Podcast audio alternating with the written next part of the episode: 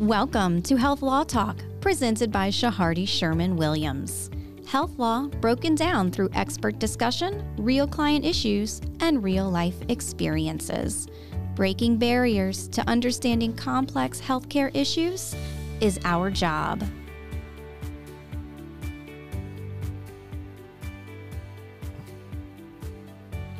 And good afternoon, everyone. Welcome to another edition of Health Law Talk here at Chehardy Sherman Williams uh, in the station today. Uh, your wonderful attorney, healthcare attorney host, Conrad Meyer, Rory Bellina. Good afternoon, everyone. And today, you know, it's been a slow start to the year. We we admit that, but today we, we felt it was necessary to come on and and do a show uh, on the. Uh, on the decision recently, or the leaked, not even, I can't even call it a decision, but the leaked opinion uh, in the uh, in the Dobbs versus Jackson Women's Health Organization case, the, the case that now everyone is claiming could overturn Roe v. Wade. So, uh, interesting situation, Rory. Yeah, I think we were all you know, uh, all either you know following the news or watching TV. I think this was Monday night when it came out that there was a leaked decision that Politico got a copy of, and then the decision made it out there, and it was you know, roughly 100 pages. And from what we can tell, it was a first draft that was circulated uh, internally by the justices in February of this year. So we don't know anything more than that. Uh, the Chief Justice came out and spoke this week and said that, yes, this was a draft opinion. Mm-hmm. Um, he didn't really say more than that besides directing the U.S. Marshals to open an investigation on how it was leaked. Um, I don't remember this ever happening in my life, but uh, regardless, it went from there, and it, but the the court's kind of been silent since then, and everyone mm-hmm. expected them to come with a decision on this in June, you know, right before they kind of took their break. But um, here it is, and so everyone's had a chance to dissect it, and we thought we would do it and and try to focus on it as much as possible from a healthcare perspective. Well, and, and also from a legal posture perspective, and honestly, from both a healthcare and legally you know, from a from just a legal because sometimes I think that that gets lost. I mean, when you, you know, you mentioned a moment ago about a leaked opinion and, and you haven't seen that in your lifetime. I haven't seen it either. And as lawyers, I sat there and I watched the TV with my. I was in awe. Honestly, I could not believe what I was seeing. Now, I I clerked at, in in federal court for a federal judge. Um, uh, uh you know, not a written. I say I worked as a research attorney for a federal judge, and, and while I was there, uh, the very first day I walked in that courtroom, he told he brought me to chambers and said, "What goes on in my chambers, what goes on in my courtroom, stays in my courtroom. You don't." Tell you anything, you don't do anything, you know, everything stays in house. So I've always assumed that, especially, you know, to honor the institution, the integrity of the institution. And what I saw in this leaked opinion just blew me away. Sure. And it's not just a a screenshot or it's the whole or, opinion. Or, or, pictures of it. I mean, it's in the official formatting and font. I mean, this you could tell that this was prepared by a law clerk, and it, this is a draft that went around. So, mm-hmm. you know, um, it, it, it's really interesting that it happened, but.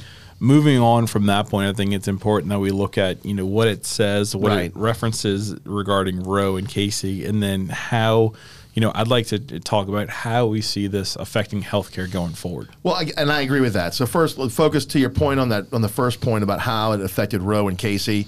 Uh, I see a lot of people commenting on this, and they have no idea what it means.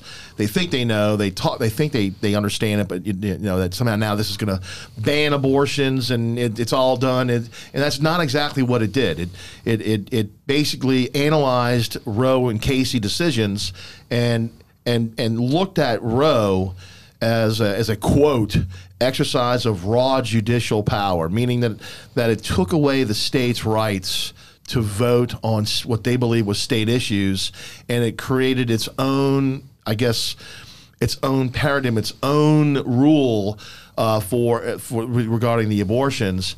And what uh, the analysis on the Roe and the Casey case said that there was nothing in the Constitution about that it, there was nothing that ever specifically said uh, a right to an abortion uh, in the Constitution, and that Roe created this right, this and, and, pulled the right of states to vote on it away from the states. And so, uh, when looking at Roe and Casey, this opinion basically grants the states to determine its own course. Yeah, I think that that was really important. You know, a lot of the I think a lot of the media tried to distill or water it down when this opinion was leaked out as you know kind of what's like the big point or what's like the big the, the big caption that's Right. going to capture attention, and everyone said that this is going to ban abortions or this is going to you're not going to be you'll go to jail if you have an abortion but No. I, I, I, that that's not really it and I think it's important that you go back and you look at Roe which was I believe 73 It That's was- right. it was late 69 when it was when it was eventually brought through the courts and argued in you know that was the 70s that was that Vietnam post Vietnam era and a lot was going on the plaintiff in the case it- it's a it's a pseudonym for it Jane Roe instead of doing John Doe they did Jane Roe um, but but it was all about was it a constitutional right for a a pregnant female to have an abortion at the time. And that's kind of what the, the case hinged on in Roe. And the Supreme Court at that time decided that it was a, a constitutional right, um, you know, essentially for a woman to make that decision. And, and that went along for a long time. I think Casey didn't come along until. Uh, eight was it eight, 92 maybe i think it was it was 20 or 10 or 20 years later it took a while for for casey to come around but but all that it did was it said that it was a constitutional right so it kind of uh, like you mentioned took away the power from the states and and put this in place and then casey came along and kind of put in this undue burden test um, which if we were doing a con law podcast we could talk about that for numerous episodes um, you know and they had in there these different criteria and in Casey, the undue burden was, I believe it, it was, it was telling your husband was the one that was undue, an undue burden. And then now we have uh, this one out of Mississippi that went This through the, the, the. Jackson's Yes. Mm-hmm. Women's Health Organization. And interestingly enough, I mean, and to your point to Casey, it talked about undue burden, and they were trying to see, they were hoping, I think, in Roe and Casey to sort of have, have you know, this very divisive issue uh, seem to flush out, and it never seemed to flush out because states kept on doing, uh, enacting different laws uh, in there within that state uh, that mi- might that that that sort of half addressed or you know get, try to get around Casey, if you will. And so now now this is very interesting. This case, this Jackson uh, Women's Health Organization. Put together uh, a new law in Mississippi, and the argument I think from the government was, "Hey, you can't really slice and dice this anymore. You either have to overrule Roe, you know, or. Yeah. or affirm it going Yeah. forward. There's no more half measures. And that was really, I thought that was a really unique strategy. And, and if this decision holds true, I'm sure the uh, the people that, that I believe Jackson in this case was the, the health clinic or the health organization. In this case, they might regret doing that because they said in their arguments, there were snippets uh, of their oral arguments in the Supreme Court that they essentially told the Supreme Court, we can't have it in the middle anymore. You either have to overturn Roe or you have to affirm it or reaffirm Because it. really. remember, the, the Mississippi rule, the law was was that um, there it would prohibit abortions uh, after 15 weeks of pregnancy, and so the argument from the government was, well, wait a minute, if if we allow the, um, i- you know, you, you oh, sorry, the, the Supreme Court draft opinion was if we allow this to go forward, then then technically. Uh, it would be no different than overruling Roe and Casey anyway. Sure. So it came down to this: well, do we overrule Roe, Roe and Casey or not? And that's what the decision was. And of course, as as the draft opinion, again, not not a not a binding opinion, it's Right. just a draft opinion. Uh, quote: We hold that Roe and Casey must be overruled. And they say that they go further to say that uh, uh, Alito says the Constitution makes no reference to abortion, and no such right is implicitly protected by any constitutional provision. And then they go through the analysis of, of okay, there's a there's a, a prong test to determine whether or not abortion is held in our national traditions and, and in history, and some uh, some sort of a prong test. And um, and ultimately they decided that it did not. Right. And so the question is is is and I see it uh, from a legal, pure legal perspective. Take the substances out of, of Roe v. Wade, right, and, and put another issue on it, right? Do states have the right to democratically decide the issues that they want to either ban or let go forward or not? And and what's really I keep saying what's really interesting. I've said that a few times already. I keep thinking of more things that are interesting. Is that states have been doing that in the background f- for years. I think we're up to possibly 16 states right now that have already enacted legislation. I think it's being called in the news like a trigger effect. Uh, not 16, 26. 26. I'm sorry. 26, 26. states the triggering the triggering. So effect, the yes. moment that if this were to be overturned, uh, the, it's already there. you know, the groundwork has already been done. So Right, right. You know, it, I think that's a really important part that that we've everyone has kind of relied on Roe as this backstop to protect them, but states have have moved past it, and we're kind of split down the middle with 26 states. Uh, already, you know, making progress and, and deciding that they want to enact legislation that will ban or prohibit certain types of abortions, you know, pending if Roe were ever to be overturned, which, according to this draft, it looks like it's going to happen. And, and see, here's what I follow a lot of the news media and people who are just, you know, going off the rails and not really reading the opinion because it clearly states in the in the draft opinion, quote, it is time to heed the Constitution and return the issue of abortion to, to the people's elected representatives. I mean, you know, what what more democratic way to decide whether or not you want to are for or against this within your state, and using the democratic process to vote for people that would then vote your the people's will. Exactly. And I think that's very important to hit on that this is not banning abortions or this is not prohibiting abortions. It's returning the choice to each state to decide how that state wants to govern itself on this topic. And Alito's and Alito's draft opinion actually does that. You know, Alito's opinion actually um, does that. I think if you if you if you look at Alito's opinion, I would tell you that quote the permissibility of abortion and the limitations upon it are to be resolved like most important questions in our democracy by citizens trying to persuade one another and then voting. That is what the Constitution and the rule of law demand. So, if you're a pure democracy type of person, which I, I don't think anyone would argue that you're not, we're not for the democratic process, we're not for democracy.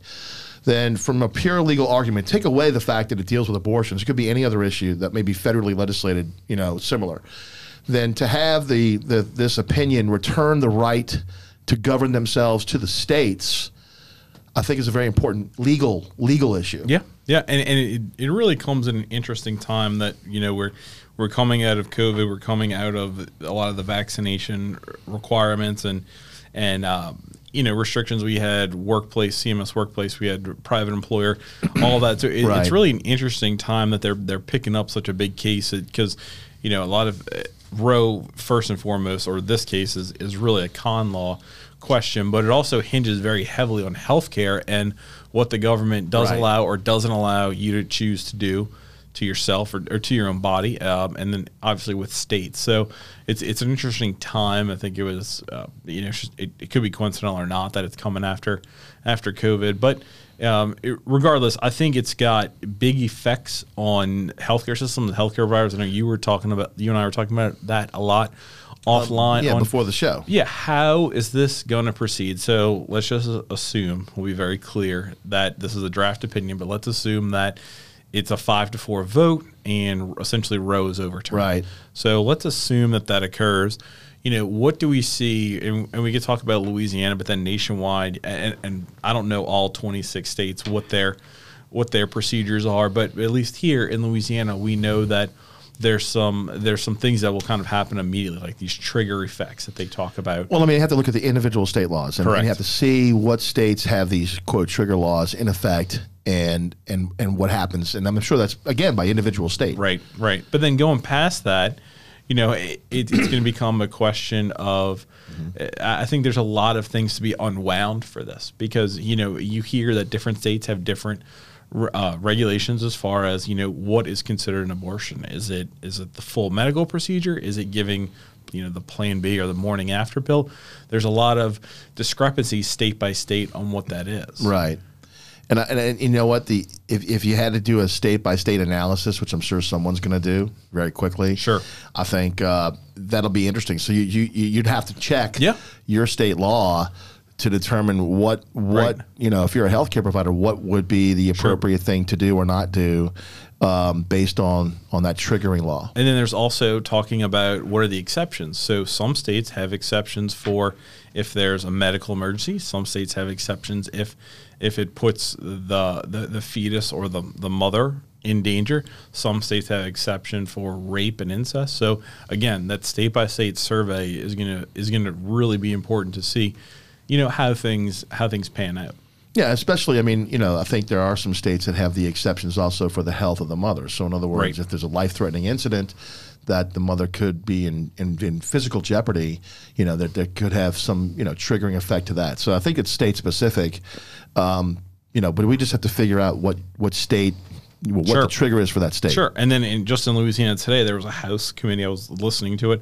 A House committee that's trying to add language to the criminal code, where if an abortion is performed, it's not only uh, a civil violation, really on on your medical license, but it could also be a criminal code. And I think they're trying to get it to fall under one of the. I think it was second degree murder. So, it, For, Louisiana for the providers. for the providers. Yes, so they're they're even trying to, to, to go that far. So, you know, I think that it, this is going to be an evolving topic, and I think one thing that's really going to be interesting with it is what's going to happen from a telemedicine standpoint.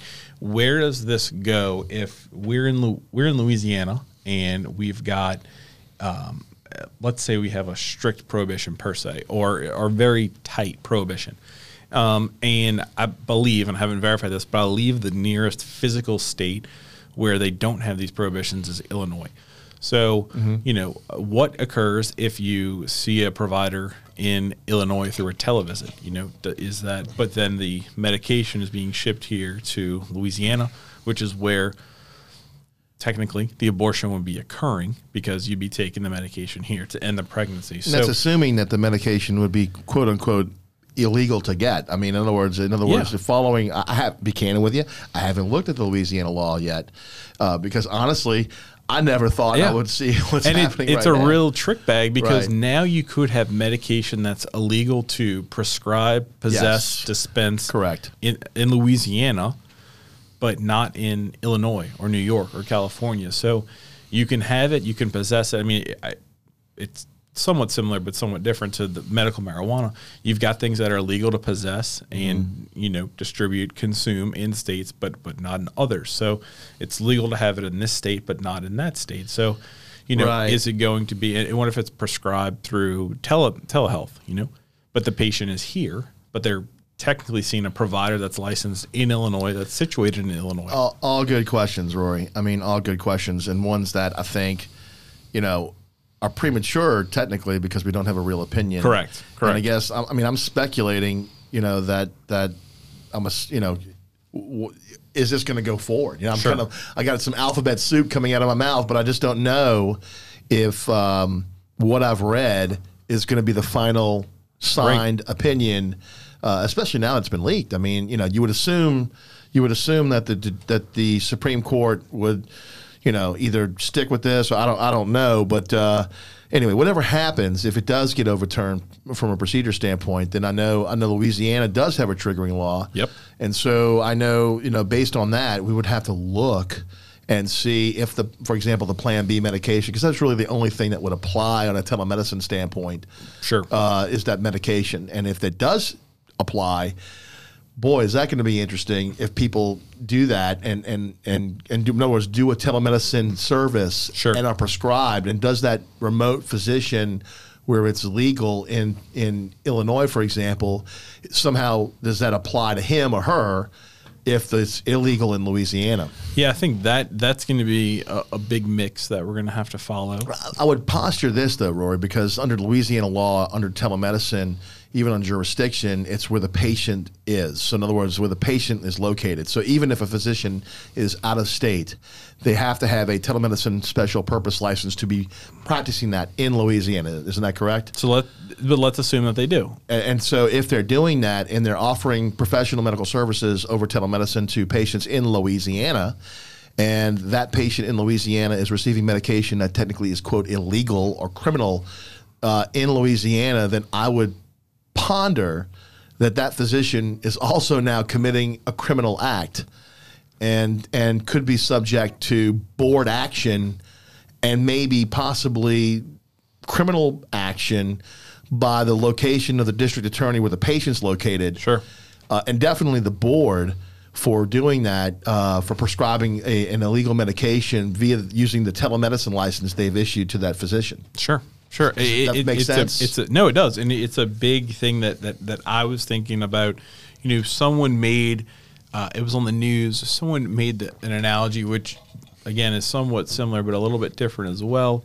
Of are you going to have to, as a patient? eh, Let's say it's a big state, you know, um, and depending on where the providers are, but Say California, Are, you going to have to? You can't- yeah, are you going to have to? California. Are you going to have to cross like straight over the border from Arizona to California, and once you're inside the border, then you can get on a tele a televisit or a telehealth call and get it because technically then you're in California. I mean, it, that was a very nuanced question that they had, but you know, I think it, it, it's got real. It could have real implications for patients and patient access is a big thing. Well, I guess one thing, if you let, let's just you know, let's just extrapolate on what could happen.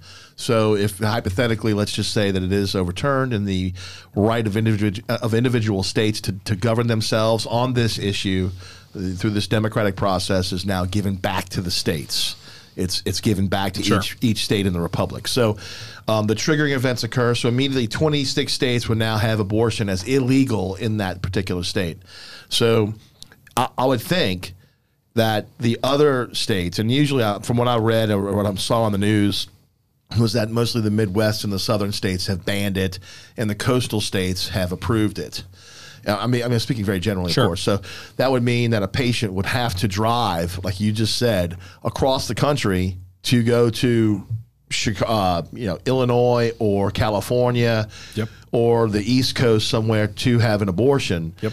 If that is the case, so I, I, I agree. It definitely is an access issue, um, but it's, it's a tough one. It's a real tough one. You know, without without getting into the substance of Roe. Sure, sure. So I think you know, provider wise, I think it's going to be important for providers to Need to know the law. to follow this as much as possible because there could be, you know, big changes that come, even if you're in a hospital well, setting and you're not a, a- even just if you're an OBGYN or if you're if you're Right. a primary care physician, Right. you know, or and you you have to follow this because it could become overnight where you prescribing some sort of contraceptive or or I don't think it goes as far as birth control, but like the Plan B pill, like overnight you could be having criminal implications if you, you know, by not following. If this. your state law has something that goes to that level, Correct. Correct. So I think it's important for everyone to to follow this as close as possible. Definitely check in with their with their state law, with their state attorneys if their if their patient base is something that you know of, of females that that could have children because it could be something that could definitely affect them.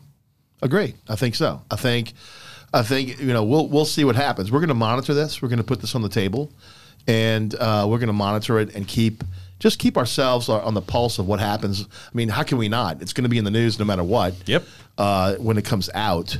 So uh, we'll be on top of this, and, and we'll let our readers know, our listeners know exactly what happens, and we'll you know next. I think the next time we get on air, it once the decision comes out, let's pull a sampling of some of the states Sure. that are triggered, and uh, depending on the ruling, if it does overrule Roe and Casey, and then see how that affects those triggering states from a legal perspective as to healthcare providers. Yep. I I think that's a great idea. All right, great. Well, look, thank you very much, Rory, for coming on the show today, and everyone else who's listening in to Health Law Talk here at Chehardy Sherman Williams. You've got two of the best healthcare attorneys in the area, Rory Bellina, Conrad Meyer, giving you the latest and greatest updates on healthcare news, legal policy, you name it, in the healthcare field. Stay tuned, and we'll see you soon. Thanks for listening to this episode of Health Law Talk, presented by Chehardy Sherman Williams. Please be sure to subscribe to our channel, make sure to give us that five star rating, and share with your friends. Chehardy Sherman Williams is providing this podcast as a public service. This podcast is for educational purposes only. This podcast does not constitute legal advice, nor does this podcast establish an attorney client relationship. Reference to any specific product or entity does not count as an endorsement or recommendation by Chehardy Sherman Williams. The views expressed by guests on the show are their own, and their appearance does not imply an endorsement of them or their entity that they represent. Remember, please consult an attorney for your specific legal issues.